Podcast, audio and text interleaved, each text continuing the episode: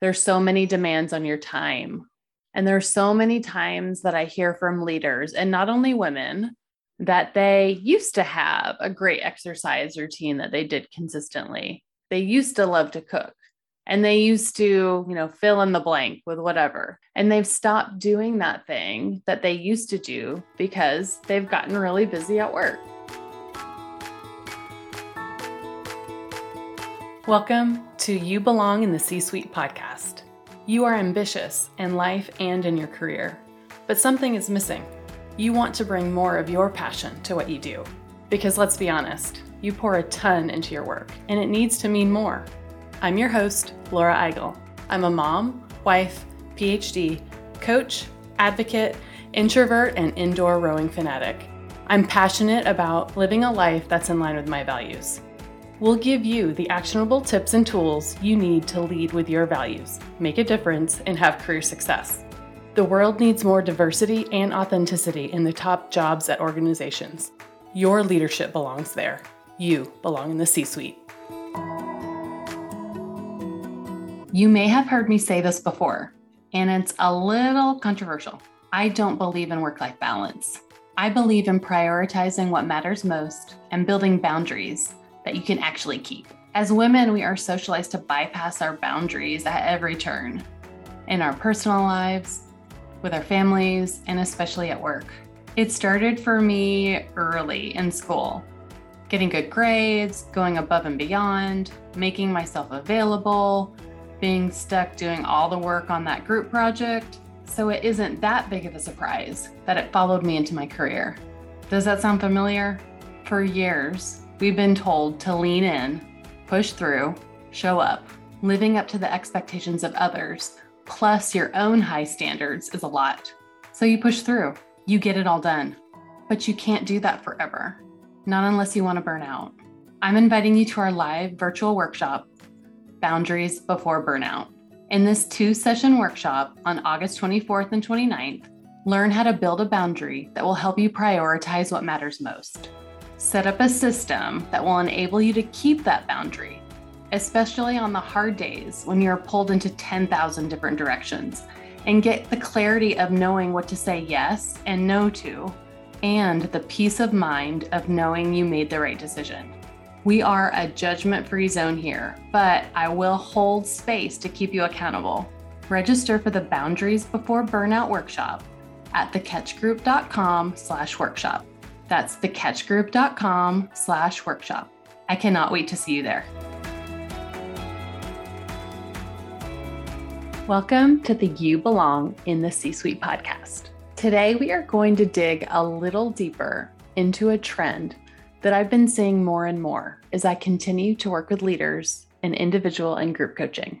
Since launching my first book, Values First How to Get the Life and Career You Want, I've been grateful to hear from different readers and podcast listeners about their values. And there's a theme that has come up in these conversations and in the conversations with my coaching clients. As leaders, they are identifying their core values.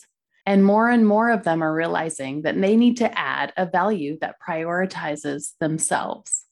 Sometimes this shows up as a value of self care or balance or sustainability or maybe being centered. But these are the kinds of things that are now showing up on their list. But unsurprisingly, these values are often accompanied by feelings of misalignment, unhappiness, even anxiety. See, these are areas in their lives that are important because they're a core value, but they aren't getting prioritized within the busy schedules of these executives and leaders. So, do you know your core values? If you haven't, I really think that you should check in with them.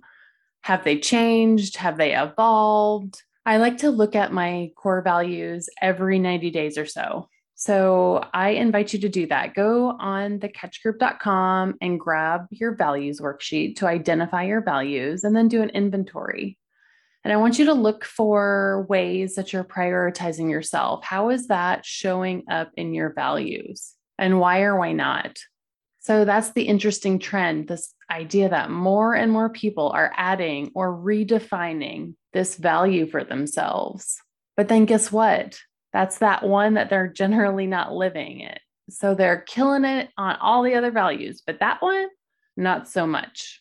So when I ask the women that I coach, why is this one such a big gap? What's holding you back from holding space for yourself, for living this value? And more often than not, they say work priorities. I'm working too much. So they are showing up for their team. They're showing up for their boss. They're meeting their business goals or they're showing up for their family. You know, it is not common for them to be double or triple booked, to be, you know, just surviving on those fumes of their morning coffee and to look up and realizing that it's 2 p.m. already and they haven't eaten lunch. So they're they're leaning into it all, just like we've been told to do. Lean in. But when does that leave time for you? So I don't know about you, but generally, I know what I need to do. You know, I know that I need to get to bed by 10 to get enough sleep. I need to prioritize time for exercise several times a week. I need to spend quality time with the people that I love. I need to read books, like physical books. I need to not eat all the candy all the time. So, days that I get those needs met, I'm better. I'm more centered. I feel balanced. And I know that there have been times, many times in my life, where I've ignored what my body tells me and I've kept working. I have that meeting. I cancel my workout to squeeze in something else. I go on another work trip because, you know, I needed to be there. I extended my work days. I told the kids, yeah, just a minute. And way more than a minute passes by. I do it because I'm partly driven by achievement. You know, that's one of my values. And that used to be the default, the overwork, the overuse of a value of achievement. And on those days, I was exhausted. I was easily frustrated and I would ruminate over different things that I had or had not said in meetings, causing different anxiety. And after working on building more boundaries that were tied to my other values of family, of balance, then things started to shift for me. My mindset started to shift. The way I spent my time started to shift. And over time, I now know that I need to practice the overuse of my value of balance.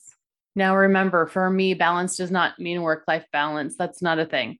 Instead, it means building a boundary that I prioritize. So instead, it feels being centered, feels like I'm in control of my time and my day. And I need to overuse that one because that has not been the default of my life.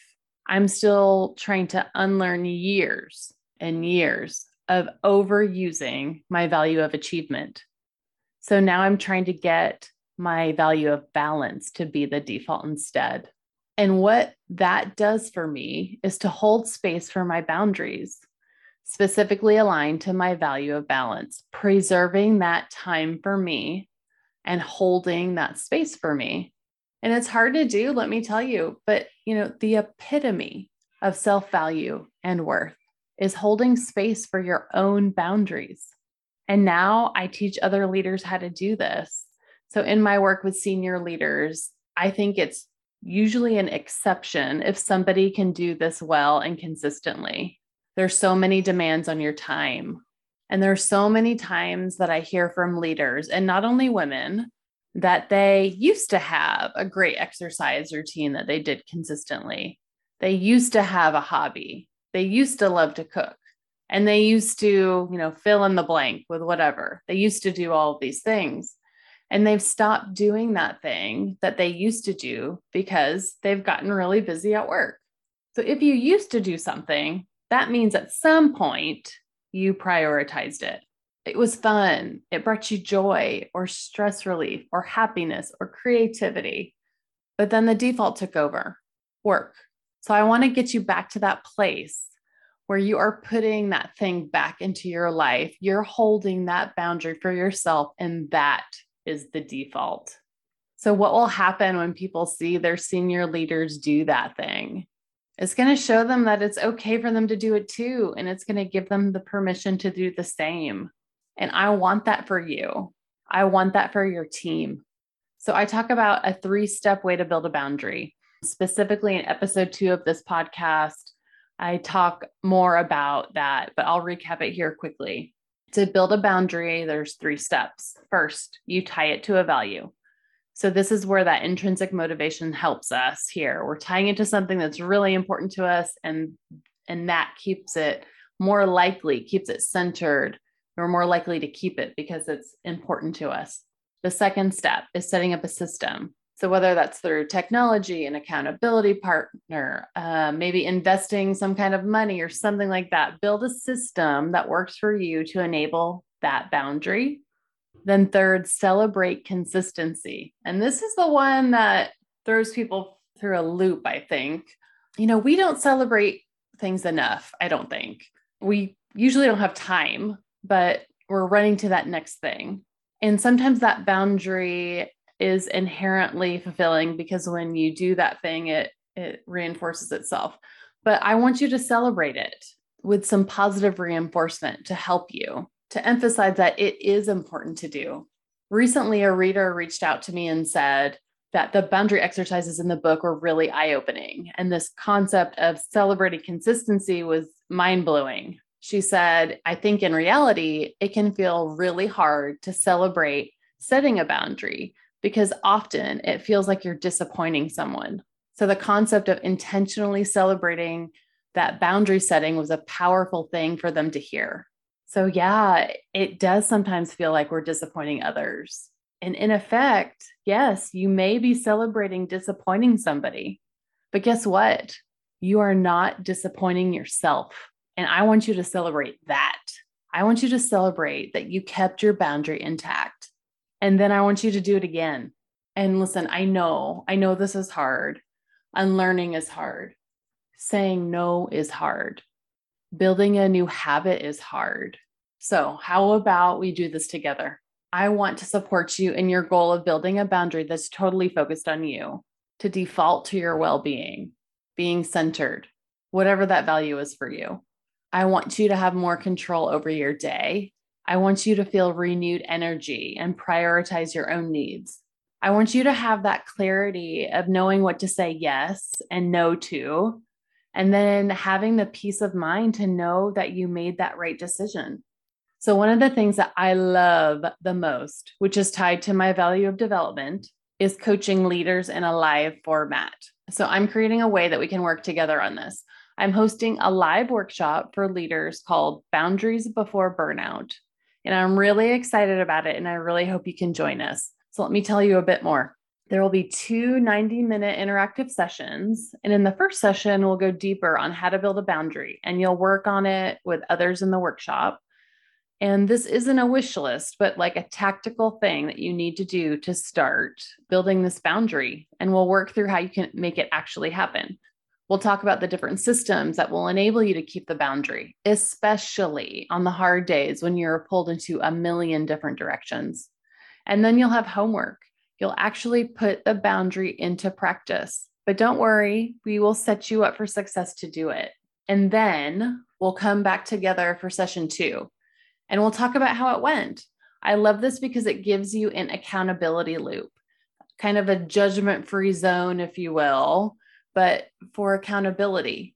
And we'll talk about what worked. We'll talk about what didn't and why. And then we'll dig into how to keep it sustainable. So I'm excited to spend the time with you to kickstart you into action, action to prioritize yourself, your well being. This is will be a, a live workshop. We'll do it in a private Zoom room. And if you can't make a session, we'll record it so you can watch it back later. But I'm excited for you to see me in action, asking you those hard questions and holding you accountable and then cheering you on. So we have all the details on our website. So go to thecatchgroup.com slash workshop to find all of the logistics, all the dates, all the times, all the good stuff. That's thecatchgroup.com slash workshop. So whether or not you can join us in the workshop or not, I want you to take action. I want you to shift from your default of doing that next work to do. And instead, I want you to prioritize you. And most importantly, remember your leadership belongs here. You belong in the C suite. That's it for today. Have a great week, guys. I want to thank you so much for listening to the You Belong in the C Suite podcast. If you are enjoying this content, please remember to rate and review on Apple Podcasts. By leaving a review, you are helping others find this content. We will be featuring five star reviews on air in upcoming episodes. Editing and support for the podcast is done by S&E Podcast Management. To get more tips and tools to help you live a life guided by your values, go to thecatchgroup.com. Keep your boundaries and take care.